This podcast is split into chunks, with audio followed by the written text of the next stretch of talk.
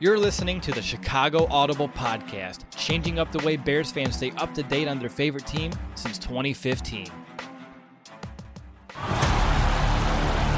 Now get ready. Because it's time to bear down.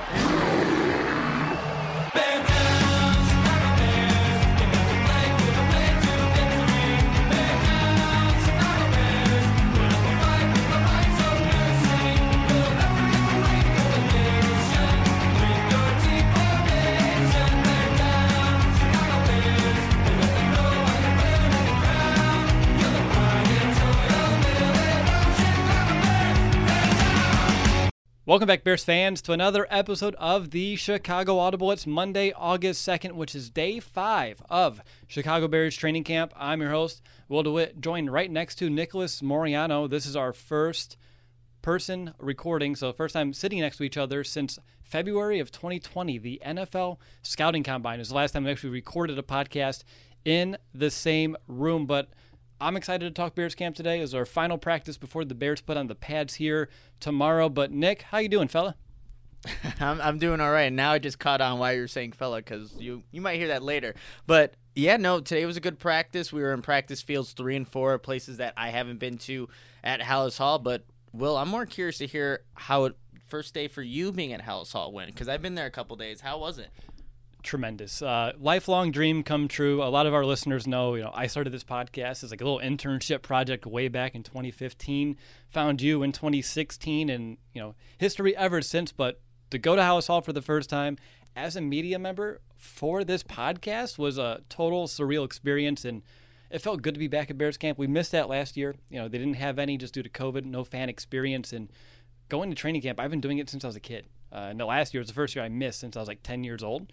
Uh, so to be back here today uh, felt tremendous. Since my only day I'm going to be able to make it, just due to you know personal life and work, being five hours away doesn't really help all too much. But I'm excited to kind of share some of our insights here uh, today. Lots to break down and discuss, both on offense, a really interesting day, uh, as well as some good defensive takeaways and maybe some special teams near the very end. Before we do, Nick, I have to hand you over the mic because you have to let us know about uh, a message from our friend at Manscaped.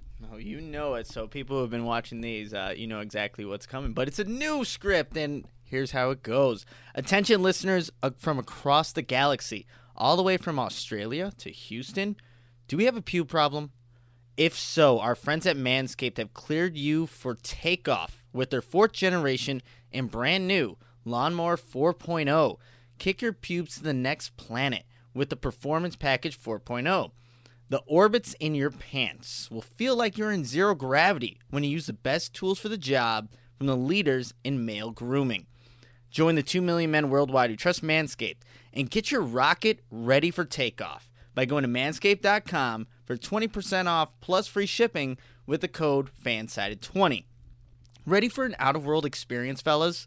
Look no further than the Performance Package 4.0 from Manscaped that has just taken off in not only the USA, but Canada, the UK, across Europe, Australia, South Africa, and even Singapore. Inside this package, you'll find the Lawnmower 4.0 trimmer, Weed Whacker ear and nose hair trimmer, Crop Preserver ball deodorant, Crop Reviver toner, Performance Boxer briefs, and a travel bag to hold your whole solar system together. Get 20% off plus free shipping with the code FANSIDED20 at manscaped.com. That's 20% off plus free shipping with the code FANSIDED20 at manscaped.com for a clean Trinity and beyond. Your Spaceballs will thank you. All right, I'm proud of you uh, for getting through that. That one was a ton of fun to kind of work through. But let's get to business here because, again, this is my first day actually getting to watch this Bears team at work this year. And Nick, you've been able to be around for a while, and I want to begin on offense because that's what everyone wants to hear about. And I'm going to begin with Justin Fields because, as a fan, showing up there today, getting to watch him in action was priority number one. And I know right after practice, you were able to go in the media room, and Justin Fields was mentioning, you know, greatness doesn't happen overnight. He wants to get better each and every day. So since you've been to training camp, I actually wanted to take a moment to hand you the mic. And I just want to know, has he kind of gotten better every day? And was today his best day in your eyes? Yeah, absolutely. I think from day one to now day five, with the first day being a closed practice, I think you've seen Justin Fields make more of those throws, especially over the middle, that than you would ever see from, you know, let's say a Mitchell Trubisky. But I think today's practice, you really saw elements of his game that was was happening at Ohio State, whether it was running if things weren't there, or just being able to deliver a strike over the middle and really trusting those tight ends to be in the places that he wants them to be. But each day that I've been here, I would say Justin Fields has gotten better, and I think that's that's no to no surprise too because of who Justin Fields is, the work that he puts in, just who he how he carries himself. So definitely progression is being made each and every day from Justin Fields, and I know Bears fans love to hear that.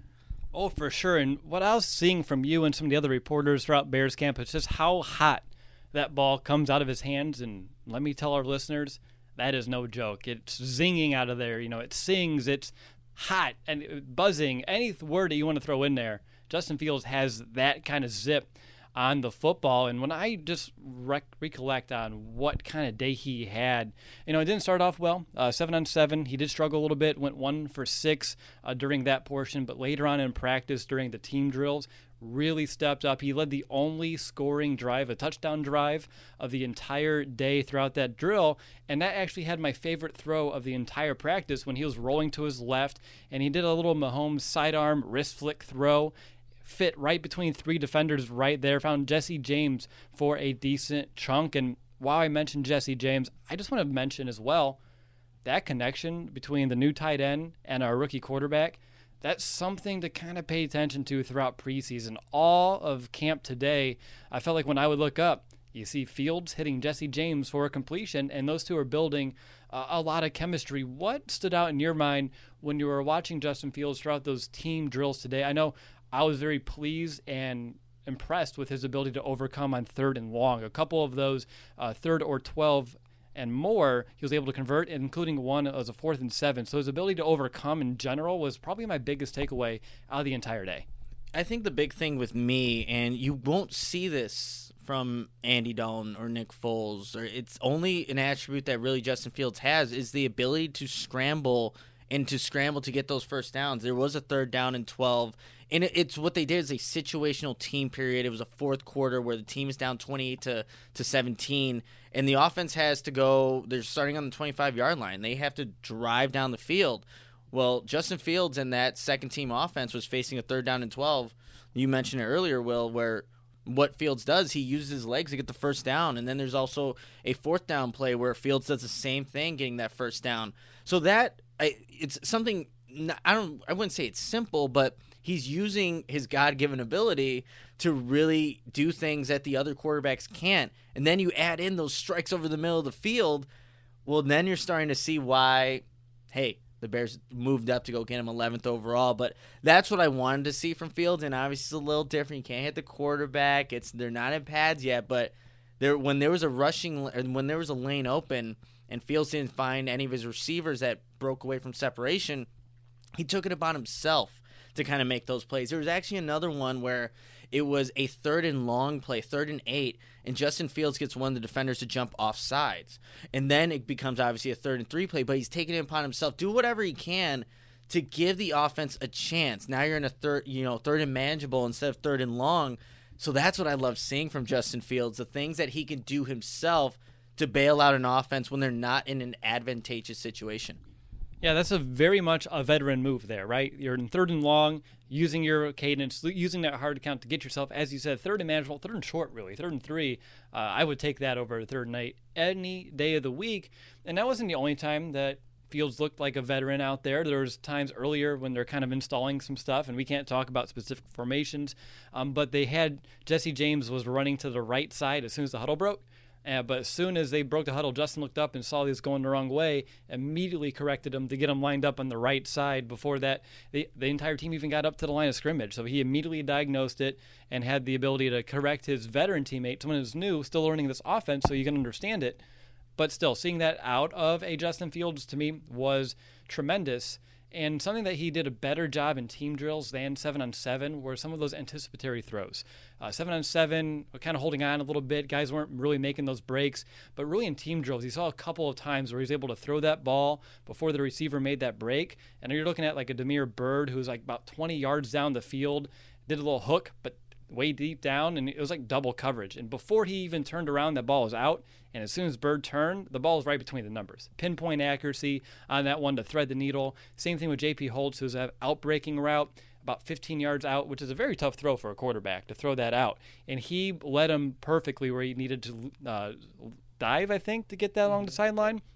So again, Justin growing within a practice to me was something that was really awesome to see, and something I'm excited to see how we can build on once we get the pads on tomorrow. Once we get into some of these pre-season games, is there anything else about Justin Fields that you wanted to mention today that to me I think we've hit on most of what he did today. Uh, his ability to overcome not just the struggles early in practice, but in those situational drills when they have the Bears offense down by a couple of touchdowns and he has to go in there run that four minute offense, do some no huddle, do some hurry up, and he was able to lead that team better than we've seen Andy Dalton do today, better than we saw Nick Foles do today. It was really Justin Fields that kind of brought some of that juice, that energy uh, on that offense to kind of lead his team. And for a rookie quarterback that you take 11th overall at this stage, practice number five, what more can you ask for? Exactly. What more can you ask for? And I think you and you touched on this, Will. Like in the seven on seven period early on, like he did go one for six. He was trying to force those passes down a little bit deeper, uh, trying to hit those intermediate routes, and they just weren't connecting for Justin Fields.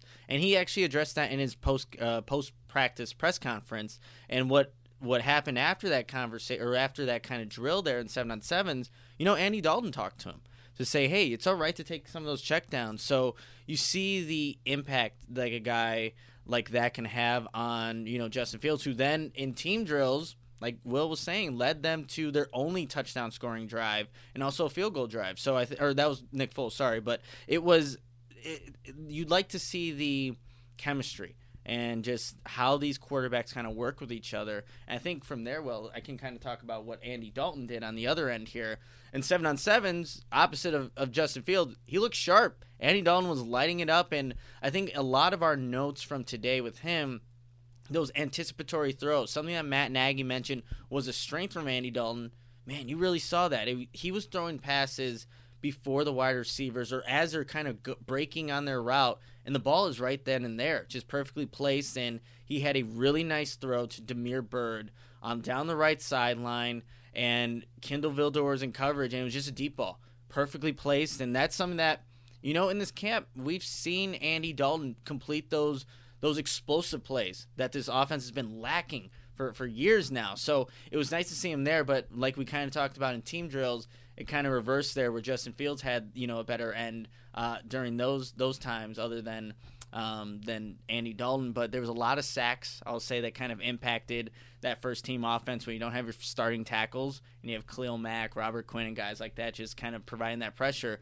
It's definitely going to impact what that unit can do. Andy Dalton did say in his post game press conference, like, no, I, I, never got sacked. They were never near me, so he kind of made a joke of it. But uh, yeah, I think tomorrow will be a little bit more telling, and we'll see how Teven Jenkins and guys look when the pads do come on. Yeah, since this is my first time watching Andy Dalton, I kind of knew what to expect, and I think he was pretty much as advertised. He didn't do anything that really made me want to pull my hair out. He didn't make any of those boneheaded mistakes, uh, but he also didn't do anything that was like spectacular. He had that really good throw, but there wasn't anything that kind of I don't know, put a smile on your face, got you excited, got a reaction from the crowd like you saw from Justin, whether it was with his feet uh, or with his arm talent today. But he's serviceable and he just kind of got the job done. Super efficient, like you said, in 7 on 7. I think there was a point, too, in team drills. Uh, he did have like five straight completions until the offensive line let up a couple of those sacks uh, after the offense reached the red zone. But again, just the efficiency was there as well as the stability and the ability to kind of make those plays happen, throwing guys open, and making sure that the timing of this offense was very much on point. So that was what I was most impressed with, uh, Andy Dalton. And I don't know if he hit it with Justin, so I'm sorry, but we have to talk about Justin Fields just a little bit more. Um, but his ability to carve up the defense in the middle of the field today. And that's something you didn't see with Mitch under center at all uh, throughout his tenure here. Um, but Justin's ability to you know, test the middle of the field, uh, that intermediate range, like right behind the linebackers, in between the safeties, he was hitting Cole Kmet over there, hitting some of the tight ends. And to me, I thought actually he didn't hit Kmet. That was Dalton. Scratch that. But still, his ability to kind of carve the middle of the defense and just test it and have that confidence to make those throws and not hold on to the football uh, was yet another thing that uh, I took away that I saw in my notes. Wanted to make sure I mentioned here on the podcast. Do you have anything else on QBs or do you want to move on? You know, one last thing I saw Mason in the chat there tell the fans what they really want to know. Did Foles have command of the third string huddle? And he does. Yeah. Nick Foles definitely has a command of the third stringers. And if you guys didn't get a chance to watch his press conference, I got to just be there. And man, that was a fiery and very just inspired Nick Foles. And, you know, it, I think that he's, he, he's, right now he's owning where he's at as the third stringer, but there is a side of him that I believe think that he believes that he could still be a starter somewhere else, and he did say that he wants to go somewhere where he has familiarity. And obviously, I think the Colts is the big rumor there, but no doubt about it, he definitely has um, ownership of those third stringers. He's given them a lot of good looks too, so there is definitely a lot that can be taken away from having a former Super Bowl MVP quarterback running that system because we've seen third stringers that just you know they're third stringers. They they are the bottom of the barrel looking to kind of get into get into a football team. But yeah, I think Nick Foles has done a really good job with that unit, just operating it and getting the most out of those guys, and you know giving them a chance to make a roster possibly. Yeah, really good point there. I want to move on to like tight end receivers and kind of continue this passing game discussion. You mentioned Damiere Byrd. I thought he flashed a little bit today. Uh, he's someone that I had making this team. I, I forgot if you had him or not. I had him because of Anthony Miller's. Um, so once he got traded, it kind of updated. Like, all right, Damiere Byrd will will now be on this roster. Okay. See, I had him prior uh, to the trade, so I'm excited uh, to see him kind of stand out just a, a, little bit here today, coming up with big catches, being involved really throughout this offense, and someone who also surprised me, who's being involved and when that was when Justin Fields on the field, and that was Javon Wims uh, out there making a few plays here and there. And you the guy who, you know, after that drop in the Saints game, kind of got on everyone's bad list. And he's someone that, you know, with a new number change coming out there, maybe he's a little refreshed. Maybe he knows he's on the bubble and needs to make the most of his opportunity. Justin Fields is definitely allowing him to make his case, uh, Javon Wims, to make this roster, who I know, Nick, you did have making this team. So I'm sure, just like with Damiere Byrd, uh, you're feeling good about seeing that out there. And then on top of that, I noticed like a lot of the starters, so the top three receivers that you see, you're looking at Goodwin, Mooney, and A Rob. Those are the ones that are out there primarily with Andy Dalton. And speaking of Allen Robinson, saw him a decent amount in seven on seven, but when we got to those team situational drills, kind of MIA. Is that just really a testament to the defense today? Uh, chemistry lacking between Dalton and A Rob? You've been there more days than me. What or why do you think A Rob was kind of missing in action uh, during those team drills? I don't think it has to do with Dalton and Robinson not having chemistry because they've definitely shown that prior to this practice. And, you know, he just wasn't targeted. And I think other guys just got open. Like there was a couple times where Andy Dalton was going to a Darnell Mooney who was uh, opposite of him was Kindle Vildor, and Darnell Mooney was winning that matchup. So you're going to throw it to that guy. And then you saw Kmet finally get involved a little bit later in the team drills towards the middle of the field. Um, but yeah, I think it is an interesting approach whenever any offense, and you know, the Bears offense specifically doesn't look at an Allen Robinson during the team period and looking for a potential touchdown that the first stringers didn't get. That was interesting to see, but from what I've seen from Andy Dalton and Allen Robinson, those two have pretty good chemistry for being, you know, obviously their first year together. So I don't think that was the issue. Maybe just want to get some other guys some looks. Like I said, Mooney was taking advantage of Kindle Vildor in that team setting a little bit. And like I said earlier, Vildor got beat by Damiere Byrd down the right sideline. So maybe they're just kind of, they saw the weakness and they're taking advantage of it a little bit. But it was interesting to not see 12 be as involved as we all know he, he should be. Which is okay. I mean, Allen Robinson has been highly involved in this offense for the last years. I mean, he led the team in targets by, I think, over 50 last season. So I'm not worried about his role in this offense. If anything, I'm glad to see them kind of test out some of these other guys, see what they have uh, in these other players. And when I just think about this offense in general, one thing that maybe kind of stood out, I'd be curious your thoughts on it too, Nick, is Matt Nagy getting that mojo back with some creativity? You talked about it on a previous episode. I was listening on my way back from vacation about some motion back in this offense and being utilized. But I thought they did more than just motion today, like post snap. And again, we can't get into all the details.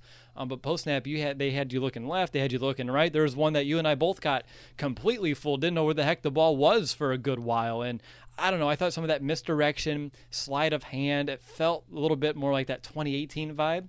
I don't know. I'm excited to see that.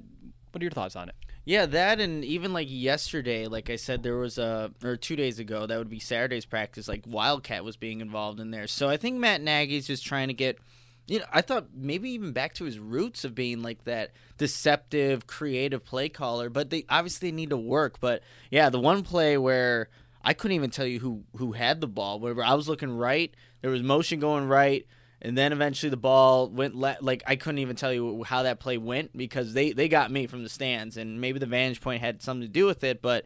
Yeah, you, you have been seeing a little bit more of that motion. I think that's good from the Bears offense. And I think, honestly, I know that has to do with Matt Nagy, but the Bears were just running more of that pre snap motion when Bill Lazor was the offense coordinator for the last couple of games. So, you know, maybe just kind of combining a little bit of both and creating a product that hopefully works.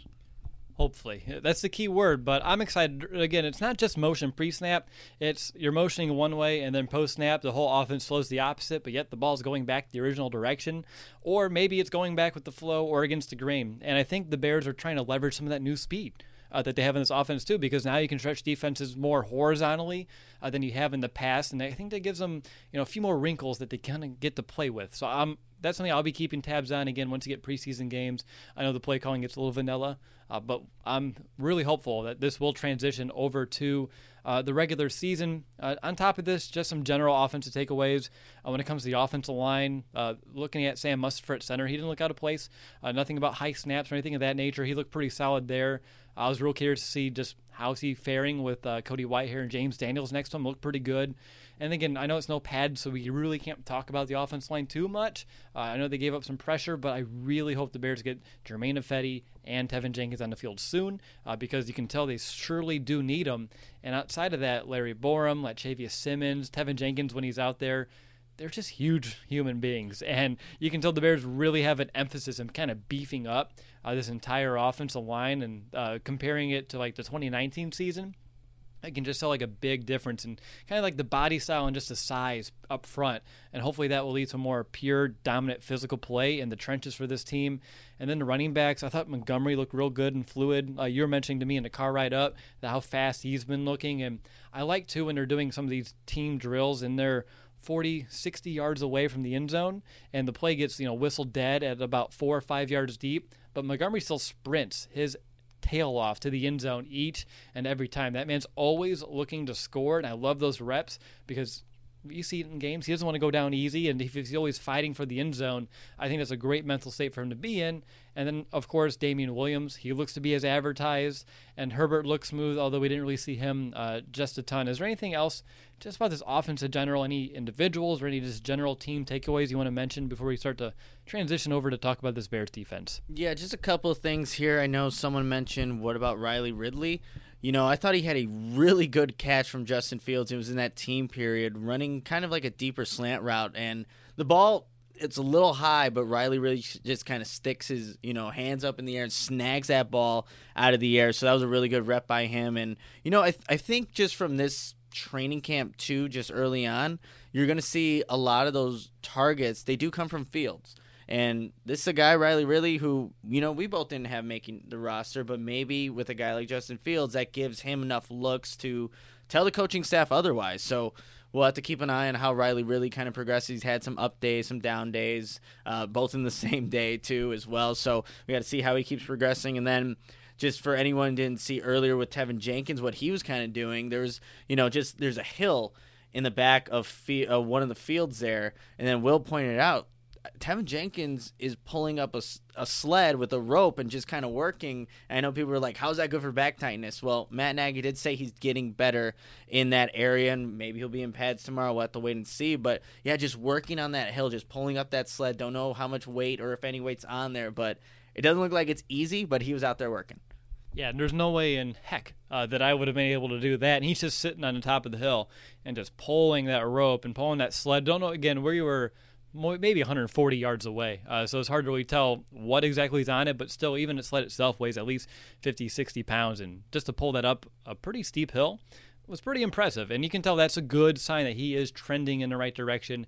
And he'll be back out there, if it's not tomorrow, I think he'll be here very soon. And I, I know as a fan, I'm eager to see Teven Jenkins in a Bears uniform getting out there on the field.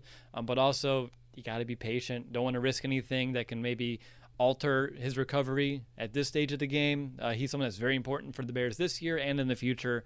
Uh, so I urge all Bears fans uh, to be patient. But let's go ahead and kind of transition uh, over to the defense, and I'll begin in the trenches because something that I had in my notes coming into this practice was how do the three starting defensive linemen work? Uh, like, look, because we haven't really seen them in action. Uh, last time we did was 2018 during Bilal Nichols' rookie season, but 2019, uh, 20, sorry, 2020, we're supposed to see that jump, right? Bilal Nichols getting out there, that Eddie Goldman, Akiem Hicks, but unfortunately, Akiem was dealing with injuries, and then Eddie went out due to COVID, opted out for last season. So we haven't really seen this group as much as we should have at this point, but they look strong and they look real dominant. I think they're a big reason why that Bears starting defense was getting uh, as many sacks as they were today. There was one that had both uh, Bilal Nichols as well as Eddie Goldman right there for sack and Andy Dalton, but I do believe, you know, going all the way back to Brandon. I know he called me yesterday. He texted you uh, about our credentials. You know, games are won and lost in the trenches. And I really think that this Bears beefed up defensive line, getting that starting trio back for the first time in a couple seasons, is really going to help the rest uh, of this defense. And something that I've heard coming out of camp before I got here today was the swagger's back on defense. And I think I saw that too. Even though the offense had a pretty decent day, you can still see a little extra pep uh, in the step of these defenders. But were there any big general takeaways for the defense today, or just any player specifics that you wanted to hit on? You know what? Actually, I'll start what happened with, in just kind of like the individual drills. I really haven't paid as much attention to the defense in that portion of practice as I have for the offense, just because the quarterbacks that are there. But just seeing up close and really personal what Akiem Hicks, the strength of him and Eddie Goldman just hit these bags. I remember I was talking just to you know one of one of the other media people, just saying like I'm surprised this thing just doesn't break because Akiem Hicks was blowing this thing up, and then Eddie Goldman's right after it, and like this thing is not going to last the entire season. It just it's one of those four. It's got eight. Uh, it would be eight pads on there, four on each side, and Akiem Hicks and you know Eddie Goldman are just destroying it. And that's what you saw from the defensive line going against the offensive line in team drills, especially that first team versus you know ones versus the ones, and that's why you know they're they're able to get that type of pressure. But in terms of people that I think stood out, I'm actually going to go to somebody that's a little bit more underrated, like a Charles Snowden. Guys making like some splash plays, getting into those sack numbers that happened today. Also batting down a pass that happened in team drills. But yeah, I think it's so hard to determine sometimes without the pads. Like you know, one, if would they get a sack, and most likely it is because that defense is getting after the offense right now. But also just to kind of determine like well are they making the tackles but i think the big thing are they just in the right spot and i think for the most parts like you'll see a roquan smith like yes a, a pass is completed but roquan's right there is he going to dislodge the football from a Cole Kmet? Is he just what's going to happen next? And maybe with the pads, we'll get a good indication of that. But the only other thing really that I noticed, like the Bears have this turnover bucket, and they were actually just kind of practicing their celebrations over off to the field where before they came over with the offense. So uh, there's guys just practicing their dunking in, in the turnover bucket. So that energy that Sean Desai has talked about that I've seen the past couple of days where the defense is really jawing at the offense, it's there. But I didn't see really many turn- turnovers from the defense today. I don't know if you did well, but there wasn't many. No, I don't. I didn't see the bucket. I was a little. Unfor- I was a little you know, disappointed uh, that we were talking about that on a drive back to your house, and I'm like, oh, I go to one Bears practice entire year, and I didn't get to see the turnover bucket. Uh, maybe next time, but even though I think that's just a testament to the offense, though, uh, for protecting this football, all the quarterbacks and everyone, uh, you know, who had the ball in their hands, they were really securing the thing. Uh, but you mentioned Charles Snowden. I was glad to see him pop a little bit. Uh, one player that really surprised me who had a sack with the first team defense was Mack and not Khalil Mack. I'm talking about Ladarius Mack, Khalil's younger brother. He actually was out there with the ones, got himself in there for a sack. That was really interesting to see. And then I know Tashaun Gipson, uh, I would say, tinkered his groin mm-hmm. during warmups today, so he didn't get to practice. So your two starting safeties today, uh, DHC and Deon Bush. And Nick, without the two starting safeties, right? No Eddie Jackson yet, and then uh, with Gipson going down, or going, let's just say not going down, say he just kind of stood out here today. I was surprised at how well the defense was able to play without the two starting safeties. It didn't seem like all too out of place, and maybe that's just a testament to having a really fr- strong front seven. But what did you see out of the safeties, or what did you take about their play today? Because they weren't really tested all too much. It seemed like it's mostly the corners uh, that are out there being tested. And I was pleasantly surprised by how well that defense can kind of play down two starters. Yeah, I think the big thing too with um, the safeties being out, you didn't see a lot of those deep shots completed. The one touchdown to Javon Wims, there was some kind of miscommunication, I think, because Wims did beat Thomas Graham. Would an Eddie Jackson still be able to save, you know, be in the spot there? Don't know. And like we said earlier, Justin Fields did hit some passes over the middle, so right behind the linebackers in front of the safeties. But for the most part, those deep shots in the te- team drills just didn't happen. So the guys like DHC, Deon Bush, the Jordan Lucases of the world, they were they were doing a good job of trying to mitigate the big plays. And I think again with the Sean Desai defense and being you know really accustomed to seeing how those guys can play, being a safeties coach just last year, he has those guys prepared, and it really showed today. So I think that is a testament to your defensive coordinator and just how those guys have just stepped up. Yeah, and sticking with the secondary, I watched a few reps from Duke Shelley, and he looked pretty good out there playing the nickel. Uh, really tried to keep everything in front of him, and every time that I watched, they were playing a zone, and he was able to pass off people with ease, uh, transition as well. And I thought he did a good job closing in uh, on the football if there was a pass completed in front of him. Really got there in a hurry, so I was pleased to see that. You mentioned Jordan Lucas; he really stood out today uh, playing with the twos, um, but he did come out there and he was kind of all over the field. You see a play and like, "Who's that?" And like, "Oh." You know, that's Jordan Lucas. And every time I see 23, I'm like, wait a minute, yeah. Fuller? I'm like, no, that's Jordan Lucas. But for that, him to pop up a few times uh, was really interesting as well. And then as when I'm looking at my notes, Marqui Christian getting those nickel reps, like you mentioned the other day in practice. And that's something that isn't a huge surprise to me. I, I mentioned in Countdown to Camp that he is that hybrid safety linebacker, but I also didn't really expect him to maybe play more pure nickel because when he was out there, it was in place of like a Duke Shelley, and it was it was more of a nickel, and wasn't you weren't having like four or five DBs out there. So maybe Marqui Christian, watch for preseason games, uh, being out there, getting some of those nickel reps, earning himself uh, a roster spot, being able to kind of play uh, in that role as well.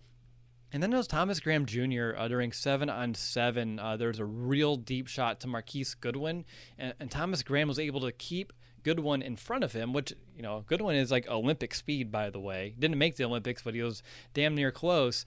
And he was able to keep him in front of him and make a really nice play on the football. So, for someone that the Bears drafted late uh, this year, Thomas Graham Jr., who I know Mason, uh, he's a big fan of. And the more I look into him, the more over, over the offseason, uh, I've been coming uh, coming around to like maybe this guy could be the real deal here in this Bears defense for the future.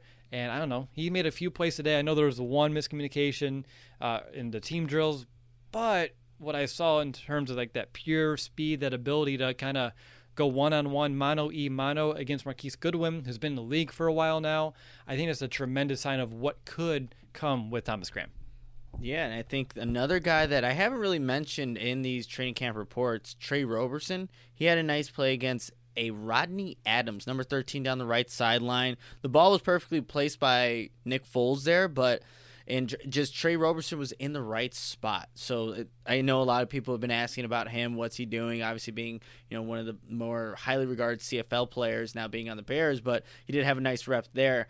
And I do want to mention this too with the defense. What you saw sometimes too throughout the practice, it wasn't just specific times that you did mix up some of the players. So you would see maybe the starting front seven, but the secondary might have a Kindle Vildor and a Desmond Trufant and Jaylon Johnson sat. And then you had different safeties. Obviously, there's two starters being out, but like a Ladarius Mack, like Will was saying, did get first team reps. But there was also like a mix of other guys from different units being intertwined throughout the defense. And look, just giving some guys some quality reps against higher caliber players on the opposite end. So I, I like that from from the defensive side and how they're kind of doing things there. But yeah, I think like we said, it was kind of a more calm day in terms of the turnovers, but still high energy from a unit that has really been bringing it throughout training camp. Yeah, again, even though I'm disappointed that I didn't get to see that turnover bucket, uh, hearing that the offense did struggle with turnovers I think that should be a good sign for Bears fans that the defense just didn't have their way uh, like they did in some of these earlier practices. So the offense is taking some strides, doing a little bit of growth, and they're not just being purely dominated by the other side of the ball. I think if we would have came in and you're like, oh, geez, Will, this is another day where the offense is really struggling with turnovers. I think then I would be more concerned about the offense than I would be maybe excited uh, about the Bears defense. And that's the fun part about practice and training camp. You kind of have to play both sides of the you know the equation here. Like you can be excited about turnovers, but also concerned about the offense creating and causing some of those turnovers. But uh, regardless, uh, when I just think about the defense in general, you mentioned how they're intertw- intertwining people, which is exciting. And I thought I talked about Marqui Christian, but also Christian Jones, uh, looking really solid uh, as that third inside linebacker. When he's in there, it doesn't seem like that Bears defense uh, is really skipping a beat. Is there anything else about the defense that you wanted to mention before we move on? No, well, I think we, we got it. I know you have a, another note here about something that happened after practice, though. Oh, you're right. Thank you for picking up my notes and making sure uh, that nothing is going unnoticed. So after practice, uh, all the big media, like Nick, got to go in to do some of the interviews uh, with players, and uh, I was still staying in the stands. So I was I love to do watching the players leave the field and who's the last one left. That's something I've been doing since I started covering camp way back in the 2015 season for uh, for this podcast. And uh, today's last player on the field was Jaylon Johnson, uh, way after everyone else, uh, out there working on the jugs. So I think Jaylon Johnson, who had you know a really good season, decent amount of PBUs, but no interceptions. I think he's really hungry to get some of those. Uh, just watching all the work that he put on the jugs, but he wasn't the only one. He was just the last one there. But I saw all the Bears DBs after practice do some time on there, uh, and even the Bears receivers too. Uh, A. Rob was out there just catching him one handed every time. That's boom, done glue uh, on his hands. Uh, but th- those were the two takeaways after practice that I kind of took away from.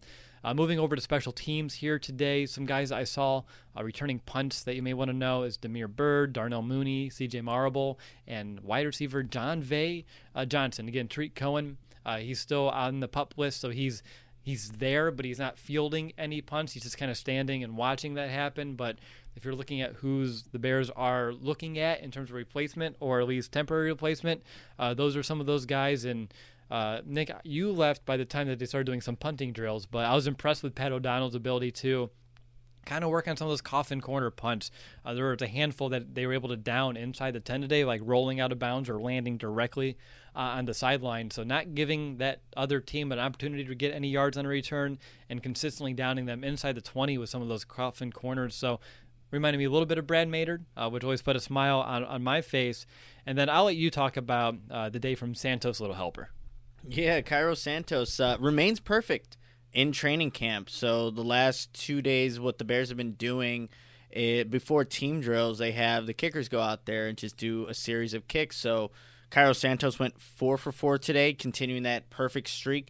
And then there was a what Matt Nagy calls a sudden change, essentially. And basically, you'll do do exactly what the term means, sudden change. And what they did instead of going and bringing like the offense and defense to do a series or a drive, they just brought in a different kicker. And I'm like, well, number six. I know, I know, number six in the past, but it was. I have to look on the sheet here. Brian Johnson, who went not perfect, but ended up going four for five and missing uh, one of the deeper field goals just to the right. And actually, Cairo Santos had a doink off the left post, but it went in. It went in. So we were we when you, I think when Bears fans and you kind of heard it when you hear the doink, it's like, oh, you know, like your heart stops and things happen. But Cairo Santos, the doink win his favor. So remains perfect though throughout training camp, just right before transitioning to team drills, which is obviously great to see. Yeah, and he hit on his one attempt in the team drills as well. Uh, so he was five for five on the entire day. Uh, so Santos Little Helper looks as strong as ever. And then I just noticed a few guys that were consistently getting special teams reps. Only the bubble guys I'll mention. There's some obvious ones like a DHC who are always out there, um, but a Marqui Christian.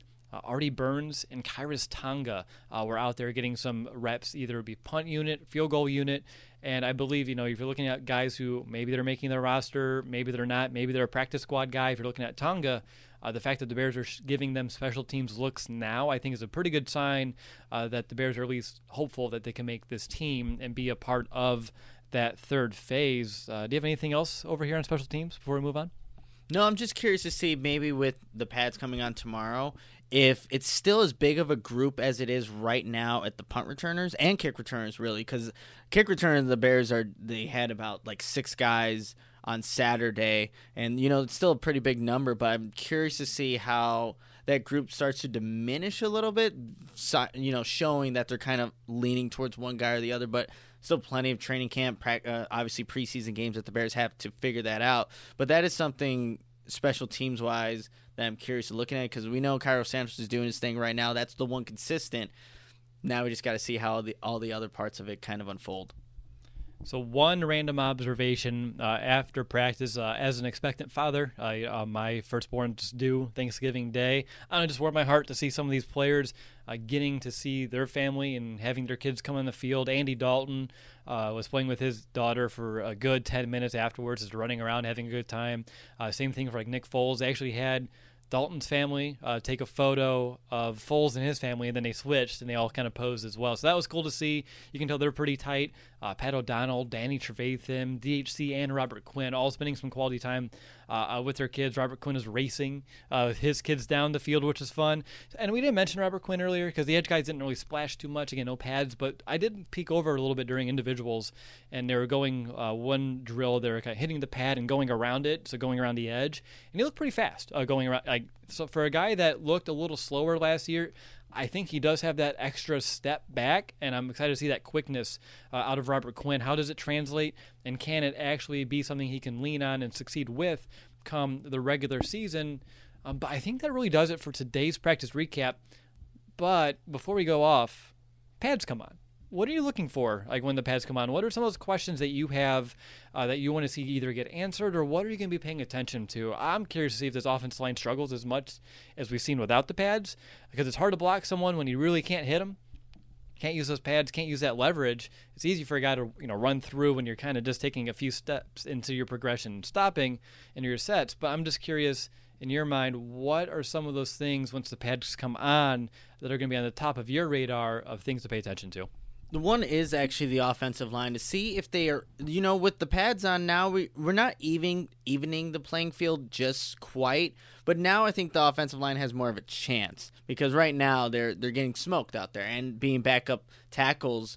I want to see if the pads will help them in any way to where now we can like I said, maybe even the playing field, but also the running backs too. Like, look, well, in these practices, yes, David Montgomery goes up the middle, Damien Williams go up the middle, and they they squeak out and then they finish the run just like they've been doing. But now that you're going to hear some thuds, and we saw what David, we know what David Montgomery can do when he gets pads on.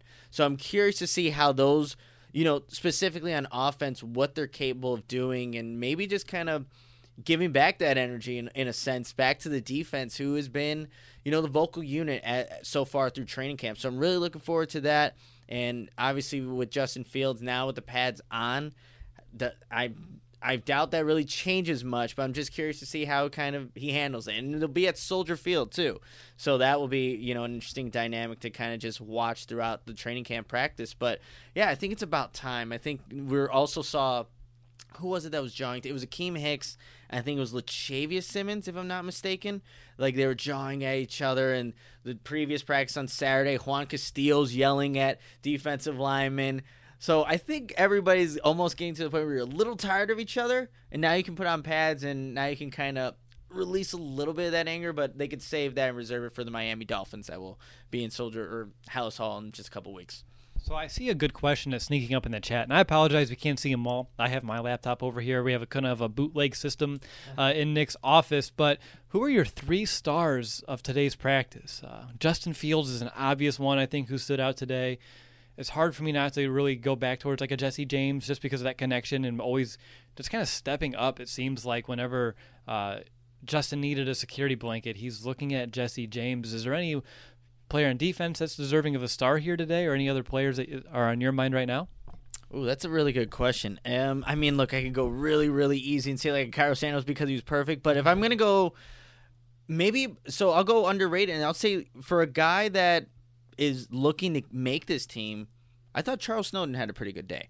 You know, just for someone where obviously on the outside looking in and just making getting a sack and also batting down a pass that's exactly what you want to see from a guy, an undrafted free agent, someone that the Bears, you know, picked up there and is looking to just maximize that that upside that he has. So very underrated guy, but I'm, I'm sure there's you know a lot of guys that are you know worthy of that top third spot. Like I can also say even like a Javon Wims, I thought you know had a way better day, and this is after coming off an ankle injury they sustained in Saturday's practice. I was really surprised to see him move as fluidly as he was. So that's another guy as well that's definitely deserving.